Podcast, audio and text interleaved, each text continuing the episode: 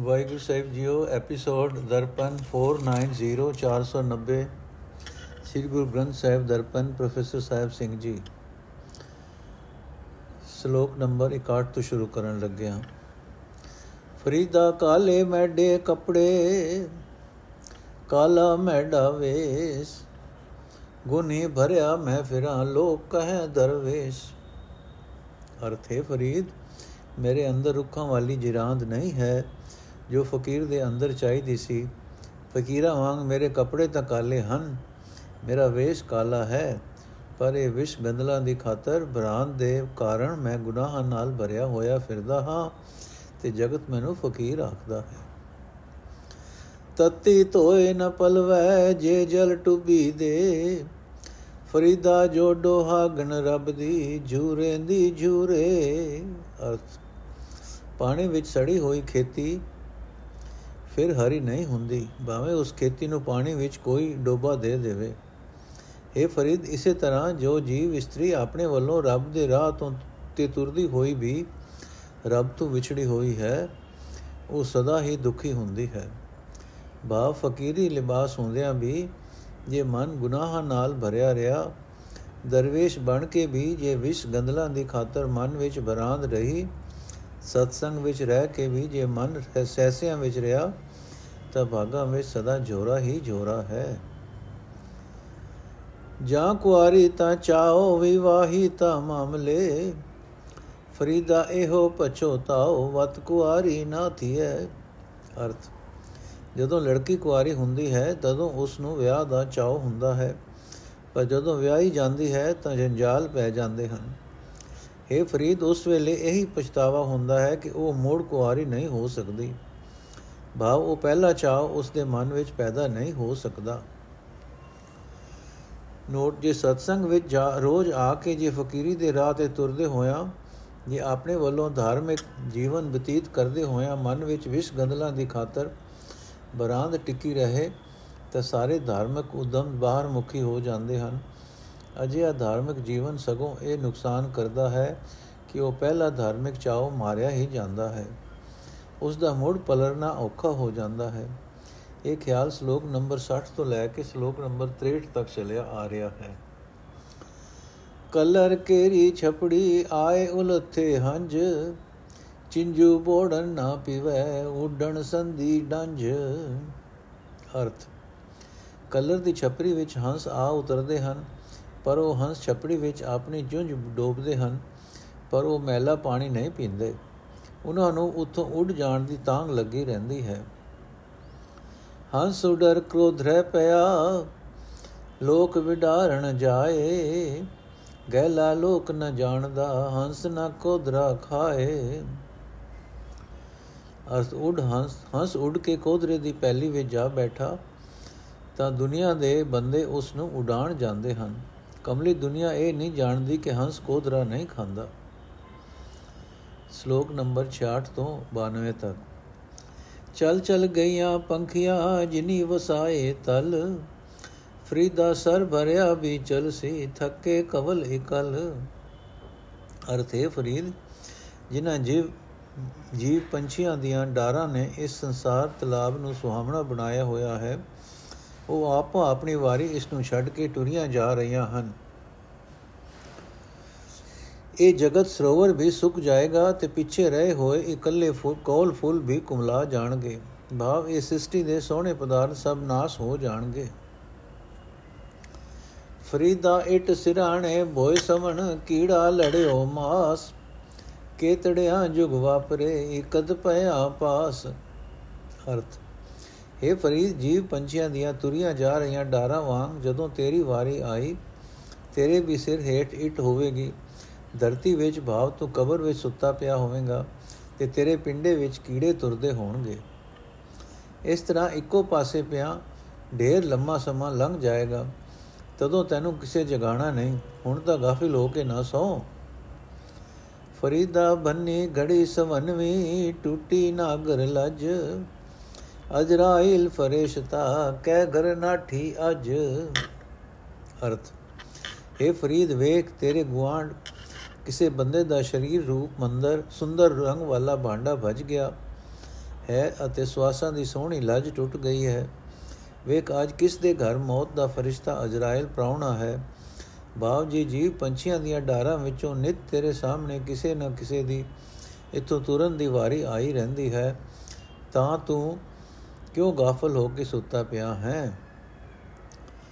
ਫਰੀਦਾ ਬੰਨੀ ਘੜੀ ਸਵਨਵੀ ਟੂਟੀ ਨਾਗਰ ਲਜ। ਜੋ ਸੱਜਣ ਬੋਏ ਭਾਰ ਥੇ, ਸੇ ਕਿਉ ਆਵੇ ਅਜ? ਅਰਥ हे ਫਰੀਦ, ਵੇਖ ਕਿਸੇ ਦਾ ਸਰੀਰ ਰੂਪ ਸੋਹਣੇ ਰੰਗ ਵਾਲਾ ਭਾਂਡਾ ਭਜ ਗਿਆ ਹੈ ਤੇ ਸਵਾਸਾਂ ਰੂਪ ਸੋਹਣੀ ਲੱਜ ਟੁੱਟ ਗਈ ਹੈ। ਜਿਹੜੇ ਭਰਾ ਨਮਾਜ਼ ਵੱਲੋਂ ਗਫਲ ਹੋ ਕੇ ਧਰਤੀ ਉੱਤੇ ਨਿਰਾ ਭਾਰ ਹੀ ਬਣੇ ਰਹੇ, ਉਹਨਾਂ ਨੂੰ ਮਨੁੱਖਾ ਜਨਮ ਵਾਲਾ ਇਹ ਸਮਾਂ ਫਿਰ ਨਹੀਂ ਮਿਲੇਗਾ।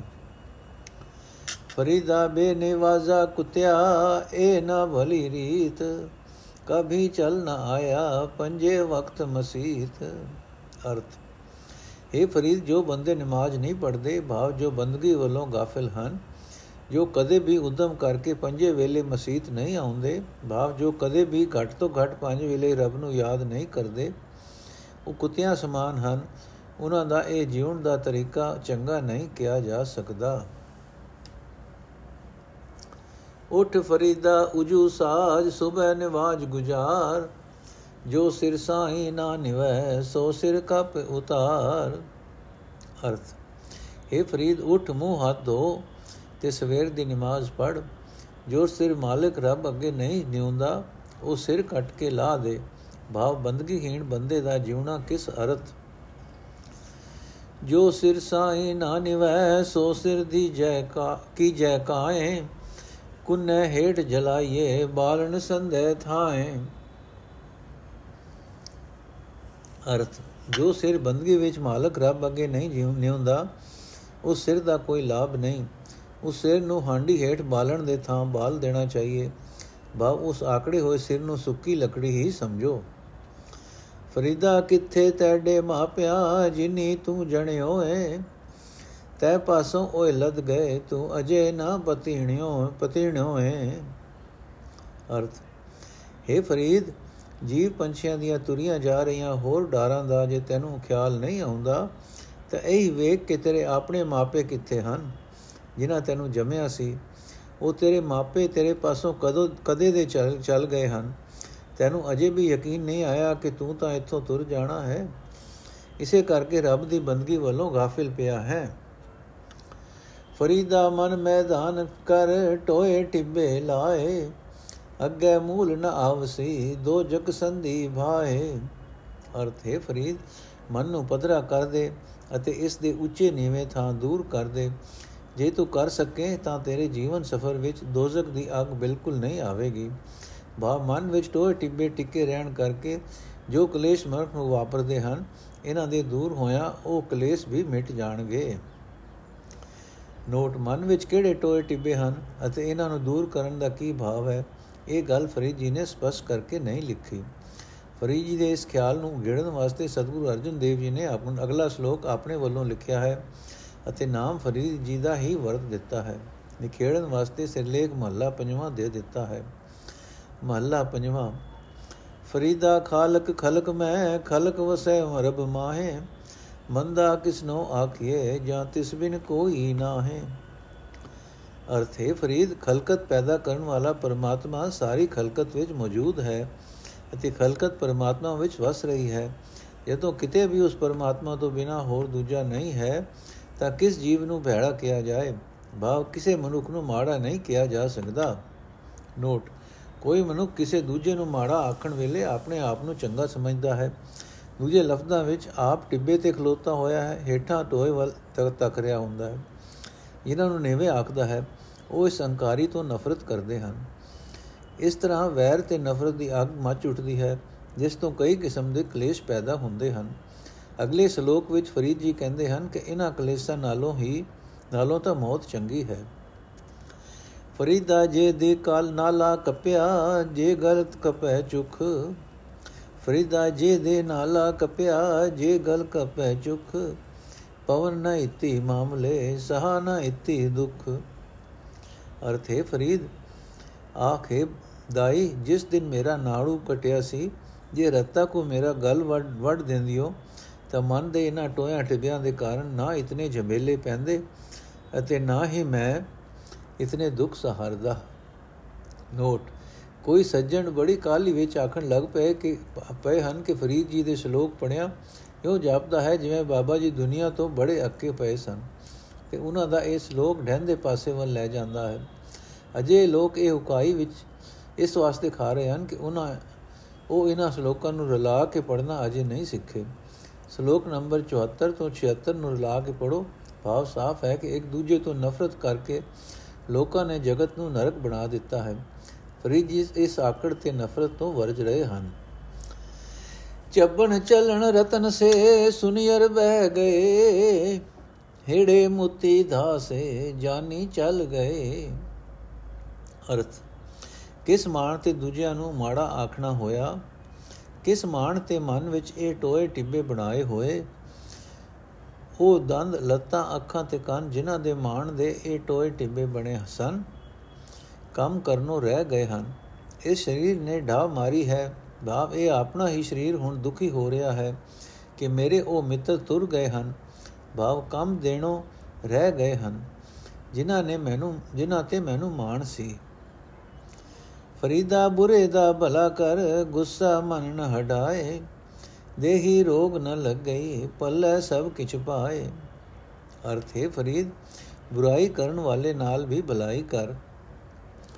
ਗੁੱਸਾ ਮਨ ਵਿੱਚ ਨਾ ਆਉਣ ਦੇ। ਇਸ ਤਰ੍ਹਾਂ ਸਰੀਰ ਨੂੰ ਕੋਈ ਰੋਗ ਨਹੀਂ ਲੱਗਦਾ। ਅਤੇ ਹਰ ਇੱਕ ਪਦਾਰਥ ਭਾਵ ਚੰਗਾ ਗੁਣ ਸਾਂਭਿਆ ਰਹਿੰਦਾ ਹੈ। ਫਰੀਦਾ ਪੰਖ ਪਰਾ ਹੁਣੀ ਦੁਨੀ ਸੁਹਾਵਾ ਬਾਗ, ਨੋਬਤ ਵੱਜੀ ਸੁਬਹ ਸਿਓ ਚੱਲਣ ਕਾ ਕਰ ਸਾਜ। ਅਰਥੇ ਫਰੀਦ, ਇਹ ਦੁਨੀਆ ਇੱਕ ਸੋਹਣਾ ਬਾਗ ਹੈ। ਇੱਥੇ ਮਨ ਵਿੱਚ ਟੋਏ ਟਿੱਬੇ ਬਣਾਏ ਕਿਉਂ ਹੋਏ? ਇੱਥੇ ਤਾਂ ਸਾਰੇ ਜੀਵ ਰੂਪ ਪੰਛੀਆਂ ਦੀ ਢਾਰ ਪਰਾਉਣੀ ਹੈ ਜਦੋਂ ਸਵੇਰ ਦਾ ਭੌਂਸਾ ਵੱਜਾ, ਸਭ ਨੇ ਜ਼ਿੰਦਗੀ ਦੀ ਰਾਤ ਕੱਟ ਕੇ ਤੁਰ ਜਾਣਾ ਹੈ। ਏ ਫਰੀਦ, ਇਹ ਟੋਏ ਟਿੱਬੇ ਦੂਰ ਕਰ ਤੇ ਤੂੰ ਵੀ ਤੁਰਨ ਦੀ ਤਿਆਰੀ ਕਰ। ਫਰੀਦਾ ਰਾਤ ਕਥੂਰੀ ਵੰਡਿਆ ਸੁਤਿਆਂ ਮਿਲੇ ਨ ਭਾਉ ਜਿਨਾ ਨੈਣ ਨਿਦਰਾਵਲੇ ਤਿਨਾ ਮਿਲਣ ਕੁਆਓ। ਅਰਥੇ ਫਰੀਦ, ਉਹ ਤਿਆਰੀ ਰਾਤ ਨੂੰ ਹੀ ਹੋ ਸਕਦੀ ਹੈ। ਰਾਤ ਦੀ ਇਕਾਂਤ ਵਿੱਚ ਕਸਤੂਰੀ ਵੰਡੀ ਦੀ ਹੈ। ਭਾਵ ਰਾਤ ਦੀ ਇਕਾਂਤ ਵੇਲੇ ਭਜਨ ਦੀ ਸੁਗੰਧੀ ਪੈਦਾ ਹੁੰਦੀ ਹੈ। ਜੋ ਸੁੱਤੇ ਰਹਿਣ ਉਹਨਾਂ ਨੂੰ ਇਸ ਵਿੱਚੋਂ ਹਿੱਸਾ ਨਹੀਂ ਮਿਲਦਾ। ਜਿਨ੍ਹਾਂ ਦੀਆਂ ਅੱਖਾਂ ਸਾਰੀ ਰਾਤ ਨੀਂਦ ਵਿੱਚ ਘੁੱਟੀਆਂ ਰਹਿਣ, ਉਹਨਾਂ ਨੂੰ ਨਾਮ ਦੀ ਕਸਤੂਰੀ ਦੀ ਪ੍ਰਾਪਤੀ ਕਿੱਥੋਂ ਹੋਵੇ? ਜ਼ਰੂਰੀ ਨੋਟ। ਸ਼ਲੋਕ ਨੰਬਰ 74 ਵਿੱਚ ਮਨ ਦੇ ਜੋ ਟੋਏ ਟਿੱਬੇ ਦੱਸੇ ਹਨ, ਅਗਲੇ ਸ਼ਲੋਕ ਨੰਬਰ 81 ਵਿੱਚ ਉਹਨਾਂ ਟੋਏ ਟਿੱਬਿਆਂ ਦਾ ਅਸਰ ਬਿਆਨ ਕਰਦੇ ਹਨ। ਕਿ ਇਹਨਾਂ ਦੇ ਕਾਰਨ ਸਾਰੇ ਜਗਤ ਵਿੱਚ ਦੁੱਖ ਹੀ ਦੁੱਖ ਵਾਪਰ ਰਿਹਾ ਹੈ। ਪਰ ਇਹ ਗੱਲ ਦੀ ਸਮਝ ਉਸ ਨੂੰ ਪੈਂਦੀ ਹੈ ਜੋ ਆਪ ਮਨ ਦੇ ਟੋਏ ਟਿੱਬੇ ਤੋਂ ਉਚੇਰਾ ਹੁੰਦਾ ਹੈ। ਫਰੀਦਾ, ਮੈਂ ਜਾਣਿਆ ਦੁੱਖ ਮੁਝ ਕੋ, ਦੁੱਖ ਸਭਾਈਐ ਜਗ। ਉੱਚੇ ਚੜ ਕੇ ਦੇਖਿਆ ਤਾਂ ਘਰ ਘਰ ਇਹ ਅਗ। ਅਰਥੇ ਫਰੀਦ, ਮੈਂ ਪਹਿਲਾ ਮਨ ਦੇ ਟੋਏ ਟਿੱਬੇ ਤੋਂ ਪੈਦਾ ਹੋਏ ਦੁੱਖ ਵਿੱਚ ਘਾਬਰ ਕੇ ਇਹ ਸਮਝਿਆ ਕਿ ਦੁੱਖ ਸਿਰਫ ਮੈਨੂੰ ਹੀ ਹੈ। ਸਿਰਫ ਮੈਂ ਹੀ ਦੁਖੀ ਹਾਂ। ਪਰ ਅਸਲ ਵਿੱਚ ਇਹ ਦੁੱਖ ਤਾਂ ਸਾਰੇ ਹੀ ਜਗਤ ਵਿੱਚ ਵਾਪਰ ਰਿਹਾ ਹੈ। ਜਦੋਂ ਮੈਂ ਆਪਣੇ ਦੁੱਖ ਤੋਂ ਉਚੇਰਾ ਹੋ ਕੇ ਧਿਆਨ ਮਾਰਿਆ, ਤਾਂ ਮੈਂ ਵੇਖਿਆ ਕਿ ਹਰ ਇੱਕ ਘਰ ਵਿੱਚ ਇਹੀ ਅਗ ਬਲ ਰਹੀ ਹੈ। ਬਾਰ ਬਾਰ ਭਾਵ ਹਰ ਇੱਕ ਜੀਵ ਦੁਖੀ ਹੈ। ਨੋਟ, ਇਸ ਸ਼ਲੋਕ ਤੋਂ ਅੱਗੇ ਦੋ ਸ਼ਲੋਕ ਗੁਰੂ ਅਰਜਨ ਸਾਹਿਬ ਜੀ ਦੇ ਹਨ। ਆਪ ਲਿਖਦੇ ਹਨ ਕਿ ਉਹੀ ਵਿਰਲੇ ਬੰਦੇ ਦੁੱਖਾਂ ਦੀ ਮਾਰ ਤੋਂ ਬਚੇ ਹੋਏ ਹਨ, ਜੋ ਸਤਗੁਰ ਦੀ ਸ਼ਰਨ ਪੈ ਕੇ ਪਰਮਾਤਮਾ ਨੂੰ ਯਾਦ ਕਰਦੇ ਹਨ। ਮਹੱਲਾ ਪੰਜਵਾਂ। ਫਰੀਦਾ ਭੂਮ ਰੰਗਾਵਲੀ, ਮੰਝ ਵਿਸੂਲਾ ਬਾਗ। ਜੋ ਜਨ ਪੀਰ ਨਿਵਾਜਿਆ ਤਿਨਾ ਅੰਜ ਨ ਲਾਗ। ਅਰਥ हे ਫਰੀਦ, ਇਹ ਧਰਤੀ ਤਾਂ ਸੁਹਾਵਣੀ ਹੈ, ਪਰ ਮਨੁੱਖੀ ਮਨ ਦੇ ਟੋਏ ਟਿੱਬਿਆਂ ਦੇ ਕਾਰਨ ਇਸ ਵਿੱਚ ਵਿਹੂਲਾ ਬਾਗ ਲੱਗਾ ਹੋਇਆ ਹੈ, ਜਿਸ ਵਿੱਚ ਦੁੱਖਾਂ ਦੀ ਅੱਗ ਬਲ ਰਹੀ ਹੈ। ਜਿਸ ਵਿੱਚ ਮਨੁੱਖ ਨੂੰ ਸਤਿਗੁਰ ਨੇ ਉੱਚਾ ਕੀਤਾ ਹੈ, ਉਹਨਾਂ ਨੂੰ ਦੁੱਖ ਅਗਨ ਦਾ ਸੇਕ ਨਹੀਂ ਲੱਗਦਾ। ਮਹੱਲਾ ਪੰਜਵਾਂ। ਫਰੀਦਾ ਉਮਰ ਸੁਹਾਵੜੀ ਸੁਮਨੜੀ ਸੰਗ ਸੁਮਨੜੀ ਦੇ। ਵਿਰਲੇ ਕਈ ਪਾਈਨ ਜਿਨਾ ਪਿਆਰੇ ਨੇ। ਅਰਥੇ ਫਰੀਦ ਉਹਨਾਂ ਬੰਦਿਆਂ ਦੀ ਜ਼ਿੰਦਗੀ ਸੌਖੀ ਹੈ ਅਤੇ ਸਰੀਰ ਵੀ ਸੋਹਣੇ ਰੰਗ ਵਾਲਾ ਭਾਵ ਰੋਗ ਰਹਿਤ ਹੈ, ਜਿਨ੍ਹਾਂ ਦਾ ਪਿਆਰ ਪਿਆਰੇ ਪਰਮਾਤਮਾ ਨਾਲ ਹੈ। ਵਿਸੂਲਾ ਬਾਗ ਤੇ ਦੁੱਖ ਅਗਨੇ ਉਹਨਾਂ ਨੂੰ ਛੋਂਦੇ ਨਹੀਂ ਪਰ ਅਜੇ ਬੰਦੇ ਕੋਈ ਵਿਰਲੇ ਹੀ ਮਿਲਦੇ ਹਨ। ਕੰਦੀ ਵਹਿਣ ਨ ਤਾਓ, ਕੰਦੀ ਵਹਿਣ ਨ ਢਾਏ ਤੋ ਵੀ ਲੇਖਾ ਦੇਵਣਾ। ਜਿੱਧਰ ਰੱਬ ਰਜਾਏ, ਵਹਿਣ ਵਹਿਣ ਤੇ ਦਾਉ ਗਉ ਕਰੇ। ਅਰਥ, ਦੁੱਖਾਂ ਹੇਠ ਨਪਿਆ ਹੋਇਆ ਜੀਵ ਦੁੱਖ ਅੱਗੇ ਤਰਲੇ ਲੈ ਕੇ ਆਖਦਾ ਹੈ हे ਦੁੱਖਾਂ ਦੇ ਵਹਿਣ, ਮੈਨੂੰ ਕੰਦੀ ਰੁਖੜੇ ਨੂੰ ਨਾ ਢਾ। ਵਾਹ, ਮੈਨੂੰ ਦੁਖੀ ਨਾ ਕਰ, ਤੈਨੂੰ ਵੀ ਆਪਣੇ ਕੀਤੇ ਦਾ ਹਿਸਾਬ ਦੇਣਾ ਪਏਗਾ। ਦੁਖੀ ਮਨੁੱਖ ਨੂੰ ਇਹ ਸਮਝ ਨਹੀਂ ਪੈਂਦੀ ਰਹਿੰਦੀ ਕਿ ਦੁੱਖਾਂ ਦਾ ਹੜ ਉਸੇ ਪਾਸੇ ਹੀ ਢਾ ਲੰਦਾ ਹੈ, ਜਿਸ ਪਾਸੇ ਰੱਬ ਦੀ ਮਰਜ਼ੀ ਹੁੰਦੀ ਹੈ। ਭਾਵ ਰੱਬ ਦੀ ਰਜ਼ਾ ਅਨੁਸਾਰ ਰੱਬ ਤੋਂ ਵਿਛੋੜੇ ਹੋ ਵਿਛੜੇ ਹੋਏ ਬੰਦੇ ਆਪਣੇ ਕੀਤੇ ਮੰਦੇ ਕਰਮਾਂ ਦੇ ਅਧੀਨ ਦੁੱਖਾਂ ਦਾ ਹੜ ਉਸ ਨੂੰ ਆ ਰੋੜਦਾ ਹੈ। ਫਰੀਦਾ ਦੁੱਖਾਂ ਸੇਤੀ ਦਿਉ ਗਿਆ ਸੁਲਾ ਸੇਤੀ ਰਾਤ। ਖੜਾ ਪੁਕਾਰੇ ਪਾਤਣੀ, ਬੇੜਾ ਕਾ ਪਰਵਾਤ ਅਰਥ हे ਫਰੀਦ, ਮਨ ਵਿੱਚ ਬਣੇ ਟੋਏ ਟਿੱਬੇ ਦੇ ਕਾਰਨ ਦੁੱਖਾਂ ਦੀ ਨਦੀ ਵਿੱਚ ਰੁੜੇ ਜਾਂਦੇ ਜੀਵਾਂ ਦਾ ਦਿਨ ਦੁੱਖਾਂ ਵਿੱਚ ਲੰਘਦਾ ਹੈ, ਰਾਤ ਵੀ ਚਿੰਤਾ ਦੀਆਂ ਚੋਭਾਂ ਵਿੱਚ ਬੀਤਦੀ ਹੈ। ਕੰਡੇ ਤੇ ਖਲੋਤਾ ਹੋਇਆ ਗੁਰੂ ਮਲਾ ਇਹਨਾਂ ਨੂੰ ਉੱਚੀ ਉੱਚੀ ਕਹਿ ਰਿਹਾ ਹੈ ਕਿ ਤੁਹਾਡਾ ਜ਼ਿੰਦਗੀ ਦਾ ਬੇੜਾ ਦੁੱਖਾਂ ਦੀਆਂ ਨਾਠਾਂ, ਠਾਠਾਂ ਦੇ ਮੂੰਹ ਵਿੱਚ ਆ ਡਿੱਗਣ ਲੱਗਾ ਹੈ। ਲੰਮੀ ਲੰਮੀ ਨਦੀ ਵਹਿ, ਕੰਦੀ ਕੇ ਰਹੇਤ ਬੇੜੇ ਨੂੰ ਕਪਰ ਕਿਆ ਕਰੇ, ਜੇ ਪਾਤਨ ਰਹੇ ਸੁਚੇਤ। ਅਰਥ, ਸੰਸਾਰੀ ਬੰਦਿਆ ਰੂਪ ਕੰਦੀ ਰੁਖੜਿਆਂ ਨੂੰ ਢਾਉਣ ਲਈ, ਭਾਵ ਦੁਖੀ ਕਰਨ ਲਈ, ਇਹ ਰੁੱਖਾਂ ਦੀ ਬਿਆੰਤ ਲੰਮੀ ਨਦੀ ਵਹਿ ਰਹੀ ਹੈ। ਪਰ ਇਸ ਨਦੀ ਦਾ ਘੁੰਮਣ ਘੇਰ, ਉਸ ਜ਼ਿੰਦਗੀ ਰੂਪ ਬੇੜੇ ਦਾ ਕੋਈ ਨੁਕਸਾਨ ਨਹੀਂ ਕਰ ਸਕਦਾ, ਜੋ ਸਤਿਗੁਰੂ ਮਲਾ ਦੇ ਚੇਤੇ ਵਿੱਚ ਰਹੇ। ਭਾਵ ਜਿਸ ਮਨੁੱਖ ਉਤੇ ਗੁਰੂ ਮੇਰ ਦੀ ਨਜ਼ਰ ਰੱਖੇ ਉਸ ਨੂੰ ਦੁੱਖ ਅਗਨੀ ਨਹੀਂ ਪਉਂਦੀ। ਫਰੀਦਾ ਗਲੀ ਸੁਸਜਣ ਵੀ ਇੱਕ ਢੁੰਡੇਂਦੀ ਨਾ ਲਹਾ, ਦੁੱਖਾਂ ਜੋ ਮਾਲੀ ਕਾਰਣ ਤਿਨਾ ਮਾ ਪਿਰੀ। ਅਰਥੇ ਫਰੀਦ ਗੱਲਾਂ ਨਾਲ ਪਤਿਆਉਣ ਵਾਲੇ ਤਾਂ 20 ਮਿੱਤਰ ਮਿਲ ਪੈਂਦੇ ਹਨ, ਪਰ ਖੋਜ ਕਰਨ ਲੱਗਿਆ ਅਸਲ ਵਿੱਚ ਸੱਚਾ ਮਿੱਤਰ, ਅਸਲ ਸੱਚਾ ਮਿੱਤਰ ਨਹੀਂ ਲੱਭਦਾ। ਜੋ ਮੇਰੀ ਜ਼ਿੰਦਗੀ ਦੇ ਬੇੜੇ ਨੂੰ ਦੁੱਖਾਂ ਦੀ ਨਦੀ ਵਿੱਚੋਂ ਪਾਰ ਲਾਏ। ਮੈਂ ਤਾਂ ਇਹੋ ਜਿਹੇ ਸਤਸੰਗੀ ਸਜਣਾ ਦੇ ਨਾ ਮਿਲਣ ਕਰਕੇ ਦੁੱਖ ਦੀ ਮਿਲੀ ਵਾਂਗ ਅੰਦਰੇ ਅੰਦਰੇ ਅੰਦਰ ਦੁਖੀ ਹੋ ਰਿਹਾ ਹਾਂ। ਫਰੀਦਾ, ਇਹ ਤਨ ਭੋਕਣਾ, ਨਿਤ ਨਿਤ ਦੁਖੀਏ ਕੌਣ? ਕੰਨੀ 부ਝੇ ਦੇ ਰਹਾ, ਕੀਤੀ ਵਗੈ ਪਉਣ ਅਰਥੇ ਫਰੀਦ ਇਹ ਮੇਰਾ ਸਰੀਰ ਤਾਂ ਭੌਂਕਾ ਹੋ ਗਿਆ ਹੈ। ਭਾਵ ਹਰ ਵੇਲੇ ਨਿਤ ਨਵੇਂ ਪਦਾਰਥ ਮੰਗਦਾ ਰਹਿੰਦਾ ਹੈ। ਇਸ ਦੀਆਂ ਨਿਤ ਦੀਆਂ ਮੰਗਾਂ ਪੂਰੀਆਂ ਕਰਨ ਦੀ ਖਾਤਰ ਕੌਣ ਨਿਤ ਔਖਾ ਹੁੰਦਾ ਰਹੇ? ਭਾਵ ਮੈਨੂੰ ਨਹੀਂ ਪੁੱਛਦਾ ਕਿ ਨਿਤ ਔਖਾ ਹੁੰਦਾ ਰਹਾ। ਮੈਂ ਤਾਂ ਕੰਨਾਂ ਵਿੱਚ ਬੁੱਝੇ ਦੇ ਹੀ ਰੱਖਾਂਗਾ, ਜਿਤਨੀ ਵੀ ਚਾਹੇ ਹਵਾ ਝੁਲਦੀ ਰਹੇ। ਭਾਵ ਜਿਤਨਾ ਜੀ ਚਾਹੇ ਇਹ ਸਰੀਰ ਮੰਗਾ ਮੰਗਣ ਦਾ ਰੋਲਾ ਪਾਈ ਜਾਏ, ਮੈਂ ਇਸ ਦੀ ਇੱਕ ਵੀ ਨਹੀਂ ਸੁਣਾਂਗਾ। ਨੋਟ, ਇੱਕ ਤਾਂ ਬੰਦਿਆਂ ਦੇ ਮਨ ਵਿੱਚ ਟੋਏ ਟਿੱਬੇ ਬਣਾਏ ਹੋਏ ਹਨ। ਦੂਜੇ ਦੁਨੀਆ ਦੇ ਮਨ ਮੋਹਣੇ ਪਦਾਰਥ ਹਰ ਇੱਕ ਜੀਵ ਨੂੰ ਖਿੱਚ ਪਾ ਰਹੇ ਹਨ। ਨਤੀਜਾ ਇਹ ਨਿਕਲ ਰਿਹਾ ਹੈ ਕਿ ਜਗਤ ਦੁੱਖਾਂ ਦੀ ਖਾਣ ਬਣ ਗਿਆ ਹੈ। ਫਰੀਦਾ ਰੱਬ ਖਜੂਰੀ ਪੱਕੀਆਂ ਮਾਖੀਏ ਨਹੀਂ ਵਹਨ। ਜੋ ਜੋ ਵੰਜੈ ਢਿਹੜਾ ਸੋ ਉਮਰ ਹੱਥ ਪਵਨ।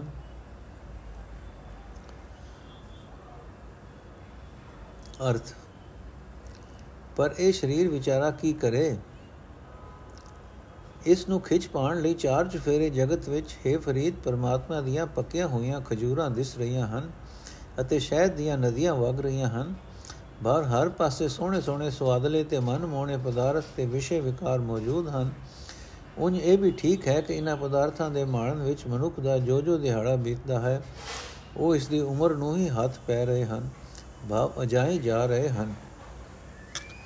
ਫਰੀਦਾ ਤਨ ਸੁੱਕਾ ਪਿੰਜਰ ਥਿਆ, ਤਲੀਆਂ ਖੁੰਗਾ ਖੁੰਡੇ ਕਾਗ। ਅਜੇ ਸੋ ਰੱਬ ਨ ਬੋੜਿਓ ਦੇਖ ਬੰਦੇ ਕੇ ਭਾਗ। ਅਰਥ ਹੈ, ਫਰੀਦ, ਇਹ ਭੌਂਕਾ ਸ਼ਰੀਰ। ਵਿਸ਼ੇ ਵਿਕਾਰਾਂ ਵਿੱਚ ਪੈ ਕੇ ਡਾਢਾ ਮਾੜਾ ਹੋ ਗਿਆ ਹੈ। ਹੱਡੀਆਂ ਦੀ ਮੁੱਠ ਰਹਿ ਗਿਆ ਹੈ। ਫਿਰ ਵੀ ਇਹ ਕਾਂ ਇਸ ਦੀਆਂ ਤਲੀਆਂ ਨੂੰ ਠੁੰਗੇ ਮਾਰੀ ਜਾ ਰਹੇ ਹਨ। ਭਾਵ ਦੁਨਿਆਵੀ ਪਦਾਰਥਾਂ ਦੇ ਚਸਕੇ ਤੇ ਵਿਸ਼ੇ ਵਿਕਾਰ ਇਸ ਦੇ ਮਨ ਨੂੰ ਚੋਭਾਂ ਲਾਈ ਜਾ ਰਹੇ ਹਨ। ਵੇਖੋ, ਵਿਕਾਰਾਂ ਵਿੱਚ ਪਏ ਮਨੁੱਖ ਦੀ ਕਿਸਮਤ ਵੀ ਅਜੀਬ ਹੈ ਕਿ ਅਜੇ ਵੀ ਜਦੋਂ ਕਿ ਇਸ ਦਾ ਸਰੀਰ ਦੁਨੀਆ ਦੇ ਵਿਸ਼ੇ ਭੋਗ ਭੋਗ ਕੇ ਆਪਣੀ ਸਤਿਆ ਵੀ ਗਵਾ ਬੈਠਾ ਹੈ, ਰੱਬ ਇਸ ਉੱਤੇ ਤਰੁੱਠਾ ਨਹੀਂ, ਭਾਵ ਇਸ ਦੀ ਝਾਕ ਮਿੱਟੀ ਨਹੀਂ। ਕਾਗਾ ਕਰੰਗ ਢੰਡੋਲਿਆ, ਸਗਲਾ ਖਾਇਆ ਮਾਸ, ਇਹ ਦੋਇ ਨੈਣਾ ਮਤ ਛੂਹੋ, ਫਿਰ ਦੇਖਨ ਕੀ ਆਸ। ਅਰਥ ਕਾਵਾਂ ਨੇ ਪਿੰਜਰ ਵੀ ਢੁਫੋਲ ਮਾਰਿਆ ਹੈ ਅਤੇ ਸਾਰਾ ਮਾਸ ਖਾ ਲਿਆ ਹੈ। ਭਾਵ ਦੁਨਿਆਵੀ ਪਦਾਰਥਾਂ ਦੇ ਚਸਕੇ ਤੇ ਵਿਸ਼ੇ ਵਿਕਾਰ ਇਸ ਅਤ ਲਿੱਸੇ ਹੋਏ ਸਰੀਰ ਨੂੰ ਵੀ ਚੋਭਾਂ ਲਾਈ ਜਾ ਰਹੇ ਹਨ। ਇਸ ਭੌਂਕੇ ਸਰੀਰ ਦੀ ਸਾਰੀ ਸਤਿਆ ਇਹਨਾਂ ਨੇ ਖਿੱਚ ਲਈ ਹੈ। ਰੱਬ ਕਰਕੇ ਕੋਈ ਵਿਕਾਰ ਮੇਰੀਆਂ ਅੱਖਾਂ ਅੱਖਾਂ ਨੂੰ ਨਾ ਛੇੜੇ, ਇਹਨਾਂ ਵਿੱਚ ਤਾਂ ਪਿਆਰੇ ਪ੍ਰਭੂ ਨੂੰ ਵੇਖਣ ਦੀ ਤਾਂਗ ਟਿੱਕੀ ਰਹੇ। ਕਾਗਾ ਝੁੰਡ ਨ ਪਿੰਜਰਾ, ਬਸੇ ਤ ਉਡਰ ਜਾਏ। ਜਿਤ ਪਿੰਜਰੇ ਮੇਰਾ ਸੋ ਵਸੈ, ਮਾਸ ਨ ਤੇ ਦੂ ਖਾਏ। ਅਰਥ ਹੈ ਕਾ, ਮੇਰਾ ਪਿੰਜਰ ਨਾ ਠੁੰਗ। ਜੇ ਤੇਰੇ ਵਸ ਵਿੱਚ ਇਹ ਗੱਲ ਹੈ, ਤਾਂ ਇਥੋਂ ਉੱਡ ਜਾ। ਜਿਸ ਸਰੀਰ ਵਿੱਚ ਮੇਰਾ ਖਸਮ ਪ੍ਰਭੂ ਵਸ ਰਿਹਾ ਹੈ, ਇਸ ਵਿੱਚੋਂ ਮਾਸ ਨਾ ਖਾ। ਭਾਵ ਹੈ ਵਿਸ਼ਿਆਂ ਦੇ ਚਸਕੇ, ਮੇਰੇ ਇਸ ਸਰੀਰ ਨੂੰ ਚੋਭਾਂ ਲਾਣੀਆਂ ਛੱਡ ਦੇ। ਤਰਸ ਕਰ ਤੇ ਜਾ, ਖਲਾਸੀ ਕਰ। ਇਸ ਸਰੀਰ ਵਿੱਚ ਤਾਂ ਖਸਮ ਪ੍ਰਭੂ ਦਾ ਪਿਆਰ ਵਸ ਰਿਹਾ ਹੈ। ਤੂੰ ਇਸ ਨੂੰ ਵਿਸ਼ੇ ਭੋਗਾਂ ਵੱਲ ਪ੍ਰੇਰਣ ਦਾ ਯਤਨ ਨਾ ਕਰ। ਸ਼ਲੋਕ ਨੰਬਰ 93 ਤੋਂ 130 ਤੱਕ। ਫਰੀਦਾ ਗੌਰ ਨਿਮਾਣੀ ਛੜ ਕਰੈ ਨੀ ਘਰਿਆ ਘਰ ਆਓ, ਸਰ ਪਰ ਮੈਥ ਆਵਣਾ ਮਰਨੋ ਨਾ ਡਰਿਆਓ। ਅਰਥ ਹੈ ਫਰੀਦ ਕਬਰ ਵਿਚਾਰੀ ਬੰਦੇ ਨੂੰ ਆਵਾਜ਼ ਮਾਰ ਰਹੀ ਹੈ ਤੇ ਆਖਦੀ ਹੈ हे ਬੇਘਰੇ ਜੀਵ, ਆਪਣੇ ਘਰ ਵਿੱਚ ਆ, ਭਾਵ ਅਖੀਰ ਨੂੰ ਤੂੰ ਮੇਰੇ ਪਾਸ ਹੀ ਆਉਣਾ ਹੈ ਤਾਂ ਫਿਰ ਮੌਤ ਤੋਂ ਇਤਨਾ ਡਾਂ ਡਰ। ਇਨੀ ਲੋਣੀ ਦੇਖਦਿਆਂ, ਇਨੀ ਲੋਣੀ ਦੇਖਦਿਆਂ ਕੀਤੀ ਚੱਲ ਗਈ। ਫਰੀਦਾ ਲੋਕਾਂ ਆਪੋ ਆਪਣੀ, ਮੈਂ ਆਪਣੀ ਪਈ। ਅਰਥ, ਇਹਨਾਂ ਅੱਖਾਂ ਨਾਲ ਵੇਖਦਿਆਂ ਭਾਵ ਮੇਰੀਆਂ ਅੱਖਾਂ ਦੇ ਸਾਹਮਣੇ ਕਿਤਨੀ ਹੀ ਖਲਕਤ ਚਲੀ ਗਈ ਹੈ। ਮੌਤ ਦਾ ਸ਼ਿਕਾਰ ਹੋ ਗਈ ਹੈ। ਇਹ ਫਰੀਦ, ਖਲਕਤ ਤੁਰੀ ਜਾਂਦੀ ਵੇਖ ਕੇ ਵੀ ਹਰ ਇੱਕ ਨੂੰ ਆਪੋ ਆਪਣੇ ਸਵਾਰਥ ਦਾ ਹੀ ਖਿਆਲ ਹੈ।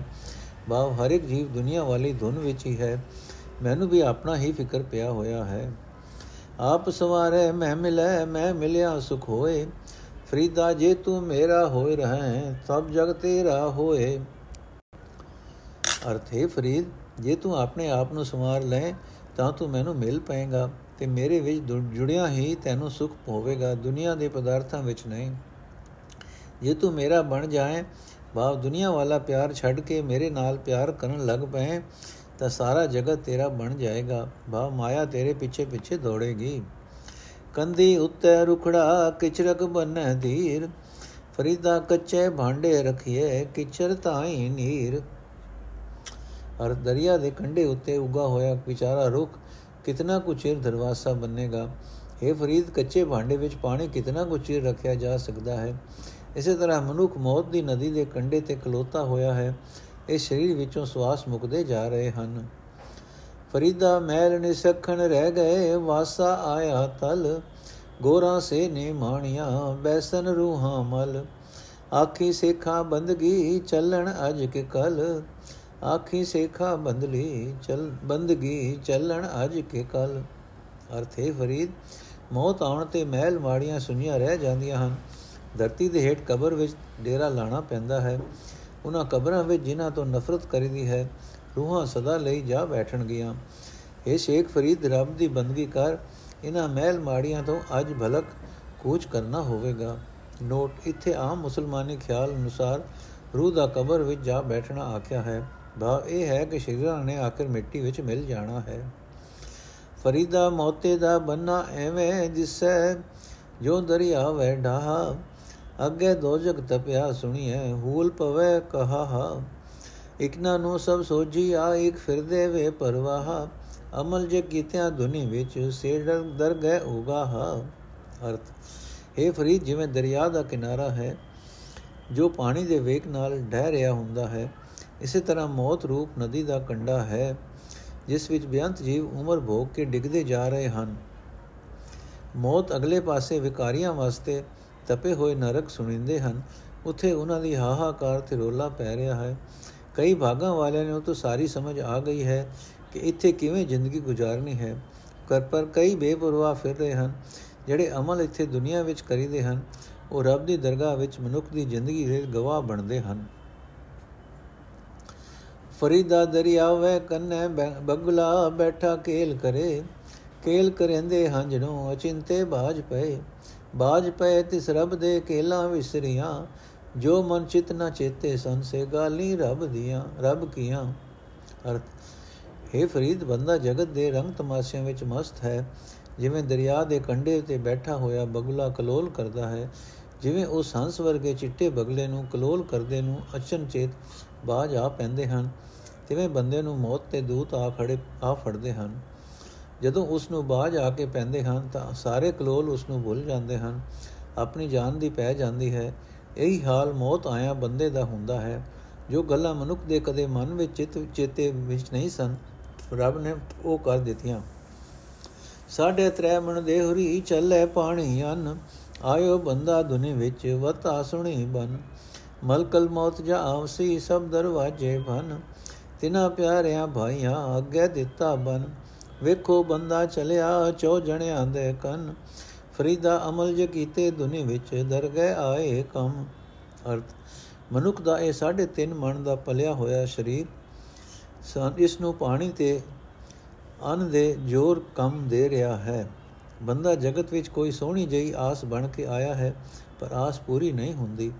ਜਦੋਂ ਮੌਤ ਦਾ ਫਰਿਸ਼ਤਾ ਸਰੀਰ ਦੇ ਸਾਰੇ ਦਰਵਾਜ਼ੇ ਭੰਨ ਕੇ ਭਾਵ ਸਾਰੇ ਇੰਦਰੀਆਂ ਨੂੰ ਨਕਾਰੇ ਕਰਕੇ ਆ ਜਾਂਦਾ ਹੈ ਮਨੁੱਖ ਦੇ ਉਹ ਪਿਆਰੇ ਵੀਰ ਮੌਤ ਦੇ ਫਰਿਸ਼ਤੇ ਦੇ ਅੱਗੇ ਬਨ ਕੇ ਤੋਰ ਦਿੰਦੇ ਹਨ। ਵੇਖੋ, ਬੰਦਾ ਚੋ ਮਨੁੱਖਾਂ ਦੇ ਮੋਢੇ ਤੇ ਤੁਰ ਪਿਆ ਹੈ। ਇਹ ਫਰੀਦ, ਪਰਮਾਤਮਾ ਦੀ ਦਰਗਾਹ ਵਿੱਚ ਉਹੀ ਭਲੇ ਕੰਮ ਸਹਾਈ ਹੁੰਦੇ ਹਨ ਜੋ ਦੁਨੀਆ ਵਿੱਚ ਰਹਿ ਕੇ ਕੀਤੇ ਜਾਂਦੇ ਹਨ। ਫਰੀਦਾ ਹੋਮ ਬਲਿਹਾਰੀ, ਤਿੰਨ ਪੰਖੀਆਂ, ਜੰਗਲ ਜਿਨਾ ਵਾਸ, ਕੱਕਰ ਚੁਗਨ ਥਲ ਵਸਨ, ਰੱਬ ਨ ਛੋੜਨ ਪਾਸ। ਅਰਥੇ ਫਰੀਦ, ਮੈਂ ਉਹਨਾਂ ਪੰਛੀਆਂ ਤੋਂ ਸਦਕੇ ਹਾਂ ਜਿਨ੍ਹਾਂ ਦਾ ਵਾਸਾ ਜੰਗਲ ਵਿੱਚ ਹੈ, ਰੋੜ ਚੁਗਦੇ ਹਨ ਭੋਏ ਉੱਤੇ ਵਸਦੇ ਹਨ, ਪਰ ਰੱਬ ਦਾ ਆਸਰਾ ਨਹੀਂ ਛੱਡਦੇ। ਬਾ ਮਹਿਲਾਂ ਵਿੱਚ ਰਹਿਣ ਵਾਲੇ, ਪੱਲੇ ਹੋਏ ਸਰੀਰ ਵਾਲੇ, ਪਰ ਰੱਬ ਨੂੰ ਬੁਲਾ ਦੇਣ ਵਾਲੇ ਬੰਦੇ ਨਾਲੋਂ ਉਹ ਪੰਛੀ ਹੀ ਚੰਗੇ ਹਨ, ਜੋ ਰੁੱਖਾਂ ਤੇ ਆਲਨੇ ਬਣਾ ਲੈਂਦੇ ਹਨ, ਰੋੜ ਚੁੱਕ ਕੇ ਗੁਜ਼ਾਰਾ ਕਰ ਲੈਂਦੇ ਹਨ, ਪਰ ਰੱਬ ਨੂੰ ਚੇਤੇ ਰੱਖਦੇ ਹਨ। ਫਰੀਦਾ ਰੁੱਤ ਫਿਰੀ ਰਵਣ ਕੰਬਿਆ, ਪਤ ਝੜੇ ਝੜ ਪਾਏ, ਚਾਰੇ ਕੁੰਡਾਂ ਢੂੰਡੀਆਂ, ਰਹਿਣ ਕਿਥਾਉ ਨਾ ਹੈ। ਅਰਥੇ ਫਰੀਦ, ਮੌਸਮ ਬਦਲ ਗਿਆ ਹੈ, ਜੰਗਲ ਦਾ ਬੂਟਾ ਬੂਟਾ ਹਿਲ ਗਿਆ ਹੈ ਪੱਤਰ ਝੜ ਰਹੇ ਹਨ, ਜਗਤ ਦੇ ਸਾਰੇ ਪਾਸੇ ਢੂੰਡ ਵੇਖੇ ਹਨ ਬਿਰਤਾ ਬਿਰਤਾ ਕਿਤੇ ਵੀ ਨਹੀਂ ਹੈ, ਥਿਰਤਾ ਕਿਤੇ ਵੀ ਨਹੀਂ ਹੈ, ਨਾ ਹੀ ਰੁੱਤ ਇੱਕੋ ਰਹਿ ਸਕਦੀ ਹੈ, ਨਾ ਹੀ ਰੁੱਖ ਤੇ ਰੁੱਖਾਂ ਦੇ ਪੱਤਰ ਸਦਾ ਟਿਕੇ ਰਹਿ ਸਕਦੇ ਹਨ। ਭਾਵ ਸਮਾ ਗੁਜਰਨ ਦੇ, ਗੁਜਰਨ ਤੇ ਇਸ ਮਨੁੱਖ ਉੱਤੇ ਬੁਢੇ ਭਾ ਜਾਂਦਾ ਹੈ, ਸਾਰੇ ਅੰਗ ਕਮਜ਼ੋਰ ਪੈ ਜਾਂਦੇ ਹਨ ਆਖਰ ਜਗਤ ਤੋਂ ਤੁਰ ਪੈਂਦਾ ਹੈ। ਫਰੀਦਾ ਪਾੜ ਪਟੋਲਾ ਧਜ ਕਰੀ ਕੰਬਲੜੀ ਪਹਿਰਿਓ ਜਿਨਾ ਵੇਸੀ ਸੋ ਮਿਲੇ ਸਹੀ ਵੇਸ ਕਰਿਓ। ਅਰਥ ਇਹ ਫਰੀਦ, ਪਟ ਦਾ ਕਪੜਾ ਪਾੜ ਕੇ ਮੈਂ ਲੀਰਾ ਕਰ ਦਿਆਂ ਤੇ ਮਾੜੀ ਜਈ ਕੰਬਲੀ ਪਾ ਲਵਾਂ, ਮੈਂ ਉਹੀ ਵੇਸ ਕਰ ਲਵਾਂ, ਜਿਨ੍ਹਾਂ ਵੇਸਾਂ ਨਾਲ ਮੇਰਾ ਖਸਮ ਪਰਮਾਤਮਾ ਮਿਲ ਪਏ। ਮਹਲਾ ਤੀਜਾ ਕਾਇ ਪਟੋਲਾ ਪਾੜਤੀ, ਕੰਬਲੜੀ ਪਹਿਰੇ ਨਾਨਕ ਘਰੀ ਬੈਠਿਆ ਸੋ ਮਿਲੇ, ਜੇ ਨੀਅਤ ਰਾਸ ਕਰੇ। ਅਰਥ, ਪਤੀ ਪਰਮਾਤਮਾ ਨੂੰ ਮਿਲਣ ਵਾਸਤੇ ਜੀਵ ਇਸਤਰੀ ਸਿਰ ਦਾ ਪਟ ਦਾ ਕਪੜਾ ਕਿਉਂ ਪਾੜੇ ਤੇ ਭੈੜੀ ਜਿਹੀ ਕੰਬਲੀ ਕਿਉਂ ਪਾਏ? ਇਹ ਨਾਨਕ, ਘਰ ਵਿੱਚ ਬੈਠਿਆ ਹੀ ਖਸਮ ਪਰਮਾਤਮਾ ਮਿਲ ਪੈਂਦਾ ਹੈ। ਜੇ ਜੀਵ ਇਸਤਰੀ ਆਪਣੀ ਨੀਅਤ ਸਾਫ਼ ਕਰ ਲੈ ਇਹ ਮਨ ਵਿੱਚ ਮਨ ਜੇ ਮਨ ਪਵਿੱਤਰ ਕਰ ਲੈ ਮਹਲਾ ਪੰਜਵਾਂ, ਫਰੀਦਾ ਗਰਭ ਜਿਨਾ ਵਡਿਆਈਆਂ, ਧਨ ਜੋ ਬਨ ਆਗਾ। ਖਾਲੀ ਚੱਲੇ ਧਣੀ ਸਿਉ, ਟਿੱਬੇ ਜਿਉ ਮੇਹਾ। ਅਰਥ ਹੈ ਫਰੀਦ, ਜਿਨ੍ਹਾਂ ਲੋਕਾਂ ਨੂੰ ਦੁਨਿਆਵੀ ਇੱਜ਼ਤ ਦਾ ਹੰਕਾਰ ਰਿਹਾ, ਬਿਆਨ ਧਨ ਤੇ ਕਾਰਨ ਜਾਂ ਜਵਾਨੀ ਦੇ ਕਾਰਨ ਕੋਈ ਮਾਣ ਰਿਹਾ, ਉਹ ਜਗਤ ਵਿੱਚੋਂ ਮਾਲਕ ਦੀ ਮਿਹਰ ਤੋਂ ਸਕਣੇ ਹੀ ਚਲੇ ਗਏ, ਜਿਵੇਂ ਟਿੱਬੇ ਮੀਂਹ ਦੇ ਵਸਣ ਪਿੱਛੋਂ ਸੁੱਕੇ ਰਹਿ ਜਾਂਦੇ ਹਨ। ਫਰੀਦਾ ਤਿਨਾ ਮੁਖ ਡਰਾਵਣੇ, ਜਿਨ੍ਹਾਂ ਵਿਸਾਰਿਆਂ ਨੂੰ ਨਾਓ ਇੱਥੇ ਦੁੱਖ ਗਨੇਰਿਆਂ, ਅੱਗੇ ਠੌਰ ਨਾ ਠਾਓ ਅਰਥ ਹੈ ਫਰੀਦ ਜਿਨ੍ਹਾਂ ਬੰਦਿਆਂ ਨੇ ਪਰਮਾਤਮਾ ਦਾ ਨਾਮ ਬੁਲਾਇਆ ਹੋਇਆ ਹੈ, ਉਹਨਾਂ ਦੇ ਮੂੰਹ ਡਰਾਉਣੇ ਲੱਗਦੇ ਹਨ। ਉਹਨਾਂ ਨੂੰ ਵੇਖਦਿਆਂ ਡਰ ਲੱਗਦਾ ਹੈ। ਭਾਵੇਂ ਉਹ ਪੱਟ ਪਹਿਰਨ ਵਾਲੇ ਹੋਣ, ਧਨ ਵਾਲੇ ਹੋਣ, ਜਵਾਨੀ ਵਾਲੇ ਹੋਣ ਜਾਂ ਮਾਣ ਵਡਿਆਈਆਂ ਹੋਣ। ਇਹ ਜਿੰਨਾ ਚਿਰ ਉਹ ਇੱਥੇ ਜਿਉਂਦੇ ਹਨ, ਉਹਨਾਂ ਨੂੰ ਕਈ ਦੁੱਖ ਵਾਪਰਦੇ ਹਨ ਤੇ ਅਗਾਹ ਵੀ ਉਹਨਾਂ ਨੂੰ ਕੋਈ ਥਾਂ ਥਿੱਤਾ ਨਹੀਂ ਮਿਲਦਾ। ਭਾਵ ਧੱਕੇ ਹੀ ਪੈਂਦੇ ਹਨ। ਨੋਟ, ਸ਼ਲੋਕ ਨੰਬਰ 103 ਤੇ ਅਤੇ 6 106 ਫਰੀਦ ਜੀ ਦੇ ਹਨ। ਨੰਬਰ 104 ਗੁਰੂ ਅਮਰਦਾਸ ਜੀ ਦਾ ਹੈ ਅਤੇ ਨੰਬਰ 105 ਗੁਰੂ ਅਰਜਨ ਸਾਹਿਬ ਦਾ ਹੈ। ਫਰੀਦ ਜੀ ਦੇ ਦੋਵਾਂ ਸ਼ਲੋਕਾਂ ਨੂੰ ਰਲਾ ਕੇ ਪੜੋ ਪਹਿਲਾ ਨੰਬਰ 106 ਤੇ ਫਿਰ 103 ਦੋਹਾਂ ਦਾ ਭਾਵ ਇਹ ਹੈ ਕਿ ਜਿਨ੍ਹਾਂ ਬੰਦਿਆਂ ਨੇ ਪਰਮਾਤਮਾ ਦਾ ਨਾਮ ਭੁਲਾਇਆ ਹੈ, ਉਹਨਾਂ ਦੇ ਮੂੰਹ ਡਰਾਉਣੇ ਲੱਗਦੇ ਹਨ। ਭਾਵੇਂ ਉਹ ਪਟ ਪਹਿਨਣ ਵਾਲੇ ਤੇ ਧਨ ਵਾਲੇ ਹੀ ਹੋਣ, ਧਨ ਹੁੰਦਿਆਂ ਵੀ, ਪਟ ਪਹਿਨਦਿਆਂ ਵੀ ਉਹ ਦੁਖੀ ਹੀ ਰਹਿੰਦੇ ਹਨ। ਸੋ ਰੱਬ ਨੂੰ ਬੁਲਾ ਕੇ ਅਜਿਹੇ ਪਟ ਪਹਿਨਣ ਦੇ ਥਾਂ ਤਾਂ ਲੀਰਾ ਪਾ ਲੈਣੀਆਂ ਚੰਗੀਆਂ ਕਮਲੀ ਪਹਿਨਣ ਲੈਣੀ, ਪਹਿਨ ਲੈਣੀ ਚੰਗੀ, ਜੇ ਇਹਨਾਂ ਲੀਰਾ ਤੇ ਇਹ ਕਮਲੀ ਦੇ ਪਾਇਆ ਰੱਬ ਨਾ ਭੁੱਲੇ। ਪਰ ਇਸ ਦਾ ਇਹ ਭਾਵ ਨਹੀਂ ਕਿ ਫਰੀਦ ਜੀ ਫਕੀਰੀ ਪਹਿਰਾਵੇ ਦੀ ਹਿਦਾਇਤ ਕਰ ਰਹੇ ਹਨ। ਸੋ ਇਸੇ ਭੁਲੇਖੇ ਨੂੰ ਦੂਰ ਕਰਨ ਲਈ ਗੁਰੂ ਅਮਰਦਾਸ ਜੀ ਨੇ ਫਰੀਦ ਜੀ ਦੇ ਸ਼ਲੋਕ ਨੰਬਰ 103 ਦੇ ਨਾਲ ਆਪਣਾ ਵੱਲੋਂ ਸ਼ਲੋਕ ਨੰਬਰ 104 ਲਿਖਿਆ ਹੈ। ਗੁਰੂ ਅਰਜਨ ਸਾਹਿਬ ਨੇ ਇਸ ਖਿਆਲ ਦੀ ਹੋਰ ਵਿਆਖਿਆ ਕਰਦਿਆਂ ਲਿਖਿਆ ਹੈ ਕਿ ਧਨ ਤੇ ਜਵਾਨੀ ਦਾ ਮਾਣ ਕੀਤਿਆਂ ਰੱਬ ਦੀ ਮਿਹਰ ਤੋਂ ਸਕਣੇ ਹੀ ਰਹਿ ਜਾਈਦਾ ਹੈ। ਤਾਂ ਤੇ ਅਜਿਹੇ ਧਨ ਜਵਾਨੀ ਦੀ ਮੋਜ ਨਾਲੋਂ ਫਕੀਰੀ ਦੀਆਂ ਨਜ਼ਰਾਂ ਤੇ ਗੋਦੜੀ ਚੰਗੀ, ਜੇ ਇਸ ਫਕੀਰੀ ਵਿੱਚ ਰੱਬ ਰੱਬ ਯਾਦ ਰਹਿ ਸਕੇ। ਫਰੀਕ ਜੀ ਦਾ ਇਹ ਸ਼ਲੋਕ ਤੇ ਅਗਲਾ ਸ਼ਲੋਕ ਨੰਬਰ 103 ਰਤਾ ਧਿਆਨ ਨਾਲ ਤੇ ਪਿਛਲੇ ਸ਼ਲੋਕਾਂ ਨਾਲ ਰਲਾ ਕੇ ਪੜ ਵੇਖੋ। ਉਹ ਆਪ ਹੀ ਆਖਦੇ ਹਨ ਕਿ ਲੀਰਾਂ ਤੇ ਗੋਦੜੀ ਦੀ ਲੋੜ ਨਹੀਂ ਹੈ, ਘਰ ਛੱਡ ਕੇ ਜੰਗਲਾਂ ਵਿੱਚ ਜਾਣ ਦੀ ਲੋੜ ਨਹੀਂ। ਸਿਰਫ ਇਹ ਹੇਠ ਲਿਖੇ ਉਦਮ ਕਰੋ, ਅੰਮ੍ਰਿਤ ਵੇਲੇ ਉੱਠ ਕੇ ਰੱਬ ਨੂੰ ਯਾਦ ਕਰੋ ਇੱਕ ਰੱਬ ਦੀ ਓਟ ਰੱਖੋ, ਸੰਤੋਖ ਧਾਰੋ ਆਦਿਕ। ਫਰੀਦਾ, ਪਿਛਲ ਰਾਤ ਨ ਜਾਗਿਓ ਜੀਵੰਦੜੋ ਮੋਇਓ ਜੇ ਤੈ ਰੱਬ ਵਿਸਾਰਿਆ, ਤਾਂ ਰੱਬ ਨਾ ਵਿਸਾਰਿਓ ਅਰਥ ਇਹ ਫਰੀਦ, ਜੇ ਤੂੰ ਅੰਮ੍ਰਿਤ ਵੇਲੇ ਨਹੀਂ ਜਾਗਿਆ, ਤਾਂ ਇਹ ਕੋਝਾ ਜੀਵਨ ਜਿਉਂਦਾ ਹੀ ਤੂੰ ਮਰਿਆ ਹੋਇਆ ਹੈ। ਜੇ ਤੂੰ ਰੱਬ ਨੂੰ ਬੁਲਾ ਦਿੱਤਾ ਹੈ, ਤਾਂ ਰੱਬ ਨੇ ਤੈਨੂੰ ਨਹੀਂ ਬੁਲਾਇਆ। ਬਾ ਪਰਮਾਤਮਾ ਹਰ ਵੇਲੇ ਤੇਰੇ ਅਮਲਾਂ ਨੂੰ ਵੇਖ ਰਿਹਾ ਹੈ। ਨੋਟ, ਪਿਛਲੀ ਰਾਤ ਕਿਉਂ ਜਾਗਣਾ ਹੈ? ਇਹ ਗੱਲ ਫਰੀਦ ਜੀ ਨੇ ਸਿਰਫ ਇਸ਼ਾਰੇ ਮਾਤਰ ਕਹੀ ਹੈ, ਜੇ ਤੈ ਰੱਬ ਵਿਸਾਰਿਆ ਬਾ ਪਿਛਲੀ ਰਾਤ ਤੇ ਜਾਗ ਕੇ ਰੱਬ ਨੂੰ ਯਾਦ ਕਰਨਾ ਹੈ। ਗੁਰੂ ਅਰਜਨ ਦੇਵ ਜੀ ਫਰੀਦ ਜੀ ਦੇ ਇਸ ਭਾਵ ਨੂੰ ਅਗਲੇ 4 ਸ਼ਲੋਕਾਂ ਵਿੱਚ ਵਧੇਕ ਸਪਸ਼ਟ ਕਰਦੇ ਹਨ। ਮਹਲਾ ਪੰਜਵਾਂ, ਫਰੀਦਾ ਕੰਤ ਰੰਗਾਵਲਾ, ਵੱਡਾ ਬੇਮੋਤ ਵੇ ਮੋਤਾਜ ਅੱਲੇ ਸੇਤੀ ਰਤਿਆ ਇਸ ਚਾਵਾ ਸਾਜ। ਅਰਥੇ ਫਰੀਦ ਖਸਮ ਪਰਮਾਤਮਾ ਸੋਹਣਾ ਹੈ ਤੇ ਬੇ, ਬੜਾ ਬੇਮੁਤਾਜ ਹੈ। ਅੰਮ੍ਰਿਤ ਵੇਲੇ ਉੱਠ ਕੇ ਜੇ ਰੱਬ ਨਾਲ ਚੰਗੇ, ਰੰਗੇ ਜਾਈਏ, ਤਾਂ ਮਨੁੱਖ ਨੂੰ ਵੀ ਰੱਬ ਵਾਲਾ ਇਹ ਸੋਹਣਾ ਤੇ ਬੇਮੁਤਾਜੀ ਵਾਲਾ ਰੂਪ ਮਿਲ ਜਾਂਦਾ ਹੈ। ਬਾ, ਮਨੁੱਖ ਦਾ ਮਨ ਸੁੰਦਰ ਹੋ ਜਾਂਦਾ ਹੈ ਤੇ ਇਸ ਨੂੰ ਕਿਸੇ ਦੀ ਮੁਤਾਜੀ ਨਹੀਂ ਰਹਿੰਦੀ। ਮਹੱਲਾ ਪੰਜਵਾਂ। ਫਰੀਦਾ ਦੁੱਖ ਸੁਖ ਇਕ ਕਰ ਦਿਲ ਤੇ ਲਾਏ ਵਿਕਾਰ, ਅੱਲੇ ਭਾਵੇ ਸੋ ਭਲਾ ਤਾਂ ਲੱਭੀ ਦਰਬਾਰ। ਅਰਥ ਹੈ ਫਰੀਦ, ਅੰਮ੍ਰਿਤ ਵੇਲੇ ਉੱਠ ਕੇ ਰੱਬੀ ਯਾਦ ਦੇ ਅਭਿਆਸ ਨਾਲ ਜੀਵਨ ਵਿੱਚ ਵਾਪਰਦੇ, ਦੁੱਖ ਤੇ ਸੁੱਖ ਨੂੰ ਇੱਕੋ ਜਿਹਾ ਜਾਣ ਦਿਲ ਤੋਂ ਪਾਪ ਕੱਢ ਦੇ, ਜੋ ਰੱਬ ਦੀ ਰਜ਼ਾ ਵਿੱਚ ਵਰਤੇ ਉਸ ਨੂੰ ਉਸ ਉਸ ਨੂੰ ਉਸ ਚੰਗਾ ਜਾਣ, ਤਾਂ ਤੈਨੂੰ ਪਰਮਾਤਮਾ ਦੀ ਦਰਗਾਹ ਦੀ ਪ੍ਰਾਪਤੀ ਹੋਵੇਗੀ। ਮਹੱਲਾ ਪੰਜਵਾਂ, ਫਰੀਦਾ ਦੁਨੀ ਵਜਾਈ ਵਜਦੀ, ਤੂੰ ਵੀ ਵਜੈ ਨਾਲ ਸਹੀ ਜਿਉ ਨ ਵਜਦਾ, ਜਿਸ ਅੱਲਾ ਨਾ, ਜਿਸ ਅੱਲਾ ਕਰਦਾ ਸਾਰ। ਅਰਥ ਹੈ ਫਰੀਦ ਦੁਨੀਆ ਦੇ ਲੋਕ ਵਾਜੇ ਹਨ, ਜੋ ਮਾਇਆ ਦੇ ਵਜਾਏ ਹੋਏ ਵਜ ਰਹੇ ਹਨ। ਤੂੰ ਵੀ ਉਹਨਾਂ ਦੇ ਨਾਲ ਹੀ ਵਜ ਰਿਹਾ ਹੈ। ਭਾਵ ਮਾਇਆ ਦਾ ਨਚਾਇਆ ਨਚ ਰਿਹਾ ਹੈ। ਉਹੀ ਭਾਗਾ ਵਾਲਾ ਜੀਵ ਮਾਇਆ ਦਾ ਵਜਾਇਆ ਹੋਇਆ ਨਹੀਂ ਵਜਦਾ, ਜਿਸ ਦੀ ਸੰਭਾਲ ਰਾਖੀ ਪਰਮਾਤਮਾ ਆਪ ਕਰਦਾ ਹੈ। ਸੋ ਅੰਮ੍ਰਿਤ ਵੇਲੇ ਉੱਠ ਕੇ ਉਸ ਦੀ ਯਾਦ ਵਿੱਚ ਜੁੜ, ਤਾਂ ਕਿ ਤੇਰੀ ਵੀ ਸੰਭਾਲ ਹੋ ਸਕੇ। ਮਹੱਲਾ ਪੰਜਵਾਂ। ਫਰੀਦਾ ਦਿਲ ਜ਼ਤਾ ਇਸ ਦੁਨੀ ਸਿਓ ਦੁਨੀ ਨ ਕੀਤਾ ਕਮ ਮਿਸਲ ਫਕੀਰਾ ਗਾਖੜੀ ਸੋ ਪਾਈਐ ਪੂਰ ਕਰਮ। ਅਰਥੇ ਫਰੀਦ ਅੰਮ੍ਰਿਤ ਵੇਲੇ ਉੱਠਣਾ ਹੀ ਕਾਫੀ ਨਹੀਂ। ਉਸ ਉੱਠਣ ਦੀ ਕੀ ਲਾਭ ਜੇ ਉਸ ਵੇਲੇ ਵੀ ਦਿਲ ਦੁਨੀਆ ਦੇ ਪਦਾਰਥਾਂ ਨਾਲ ਹੀ ਰੰਗਿਆ ਰਿਹਾ। ਦੁਨੀਆ ਅੰਤ ਵੇਲੇ ਕਿਸੇ ਕੰਮ ਨਹੀਂ ਆਉਂਦੀ। ਉੱਠ ਕੇ ਰੱਬ ਨੂੰ ਯਾਦ ਕਰ, ਇਹ ਫਕੀਰਾਂ ਵਾਲੀ ਰਹਿਣੀ ਬੜੀ ਔਖੀ ਹੈ ਤੇ ਮਿਲਦੀ ਹੈ ਵੱਡੇ ਭਾਗਾ ਨਾਲ। ਵਾਹਿਗੁਰੂ ਜੀ ਕਾ ਖਾਲਸਾ, ਵਾਹਿਗੁਰੂ ਜੀ ਕੀ ਫਤਿਹ। ਅੱਜ ਦਾ ਐਪੀਸੋਡ ਇੱਥੇ ਸਮਾਪਤ ਕਰਨੇ ਹਾਂ ਜੀ। ਰਹਿੰਦੇ ਸ਼ਲੋਕ ਅਸੀਂ ਕੱਲ ਪੂਰੇ ਕਰਾਂਗੇ। ਵਾਹਿਗੁਰੂ ਜੀ ਕਾ ਖਾਲਸਾ, ਵਾਹਿਗੁਰੂ ਜੀ ਕੀ ਫਤਿਹ।